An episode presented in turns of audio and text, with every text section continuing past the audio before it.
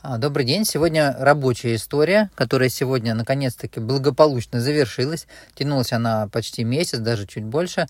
А, история в следующем. А, покупатели по ипотеке планировали приобрести дом. Дом в садовом обществе в пригороде Калининграда.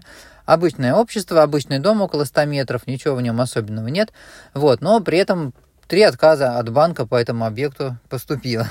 Первый отказ по этому объекту был связан с тем, что а, на этапе рассмотрения уже объекта а, банк отказал по заемщику. Такое тоже бывает. Не последовательно, правда, но тем не менее бывает. В общем, а, но, несмотря на это, а, люди все равно хотели приобрести этот дом, и они, ну, как будто прям глядели в воду, как говорится, они изначально подали на одобрение и супруга, и супругу. Вот, супруг не удовлетворил банк, а супруга, в принципе, подходила. Поэтому мы переделали отчет на заемщицу, то есть на супругу предыдущего заемщика. А поменяли, это делается быстро, отправили отчет в банк, Банк рассматривал отчет, никаких замечаний ранее не, не было, а потом последовало замечание, что земельный участок, э, границы его не соответствуют действующему законодательству. А, поясняю, действительно, бывают такие участки, границы которых не установлены в соответствии с действующим законодательством. Речь идет об участках, которые не имеют геодезические координаты, то есть межевание по которым, по большому счету, не выполнялось. А примет банк в залог такой участок или не примет, становится понятно только после того, как объект ну, в отчете об оценке попадает в банк. В нашем случае вариант был отрицательный. Банк не принял объект с неуточненными координатами участка, и а, заемщик должен был, ну или собственник в данном случае, должен был выполнить межевой, межевой план по уточнению границы площади.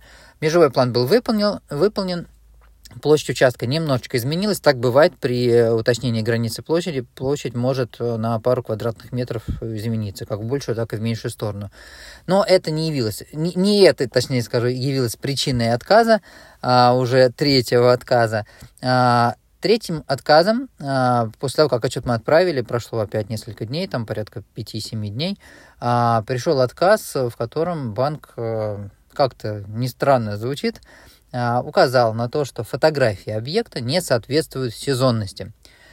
Так действительно бывает, обычно это бывает в преддверии зимы. А дело в том, что служба андеррайтинга, ну, как практика показывает и опыт, а, расположена далеко за пределами Калининградской области у некоторых банков, в которых зима наступает э, раньше, чем в Калининграде, ну, или в принципе она там наступает. Так вот, э, требование банка к содержанию актуальных фотографий заключалось в том, чтобы а, был э, на фотографиях э, снежный покров.